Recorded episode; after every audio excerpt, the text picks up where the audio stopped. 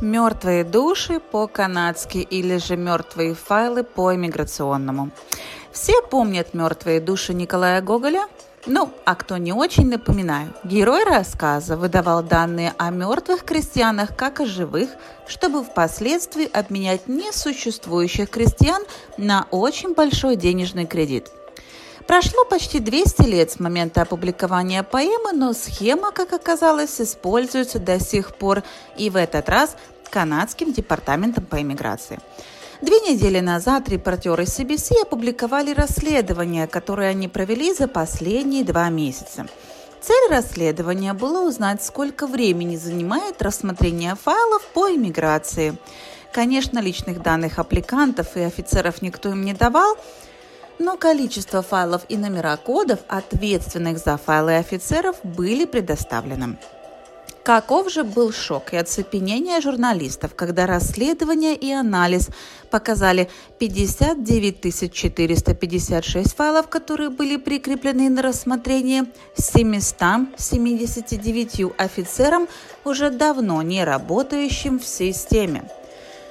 По правилам рассмотрения пакетов офицер заходит в специально созданную систему для рассмотрения иммиграционных файлов.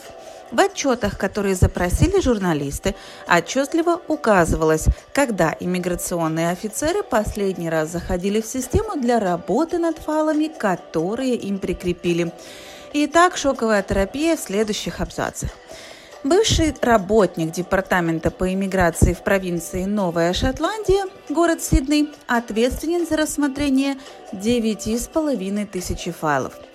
Последний раз в системе он был в марте 2021 года. Файлы до сих пор приписаны только ему.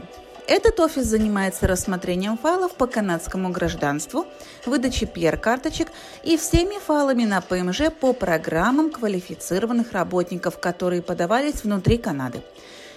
Еще один работник из того же офиса прикреплен к рассмотрению почти 4000 файлов и был в сети в декабре 2014 года последний раз.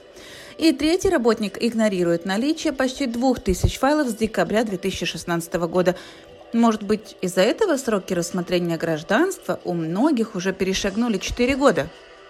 Вторая. Офицеру из Оттавы прикрепили почти 6 тысяч файлов. Он был последний раз в системе в октябре 2020 года. Этот отдел занимается рассмотрением и печатанием виз внутри Канады. К другому неработающему офицеру прикреплено почти 2000 файлов, и был он в системе последний раз в ноябре 2015 года. Никто не ждет визу почти два года. Или, может, подали, и после года ожидания подали еще раз.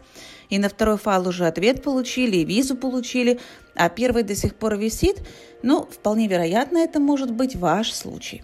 Офис в Эдмонтоне оказался просто рекордсменом по мертвым душам. Пальма первенства принадлежит офицеру из Эдмонтона, который последний раз логинился в феврале 2011 года. На его совести висят почти 4000 файлов. На втором месте его же коллега с четырьмя тысячами файлов, которые ждут, пока их начнут рассматривать с января 2012 года. Это был последний раз, когда офицер заходил в систему. Третий офицер не рассматривает файлы с августа 2015 -го. На его ответственности 2000 пакетов. Офис в Эдмонтоне занимается рассмотрением ПМЖ по программе сиделок и помощников по дому – caregivers. Также они рассматривают некоторые виды гостевых, рабочих и студенческих виз.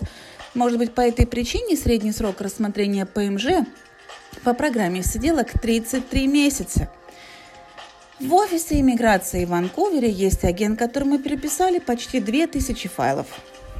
А в сети он был последний раз в феврале 2016 года. Ванкуверский офис занимается файлами по иммиграции, где есть несовпадения в данных и подозрения на мошенничество в документах по иммиграции.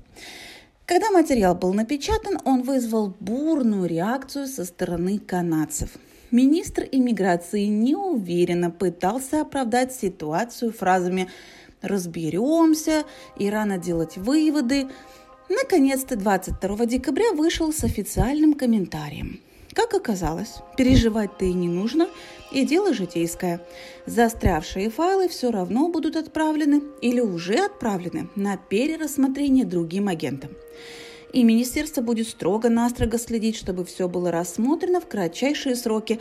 Ну, а мертвые души агентов – это ничего страшного. Просто удалить их из системы почему-то не считается возможным, так как есть вероятность, о боже, потерять какие-то личные данные.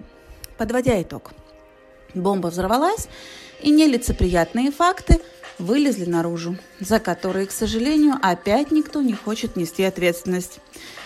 От себя хотелось бы добавить, что юрист, либо адвокат не имеет никакой возможности повлиять на скорость рассмотрения файла.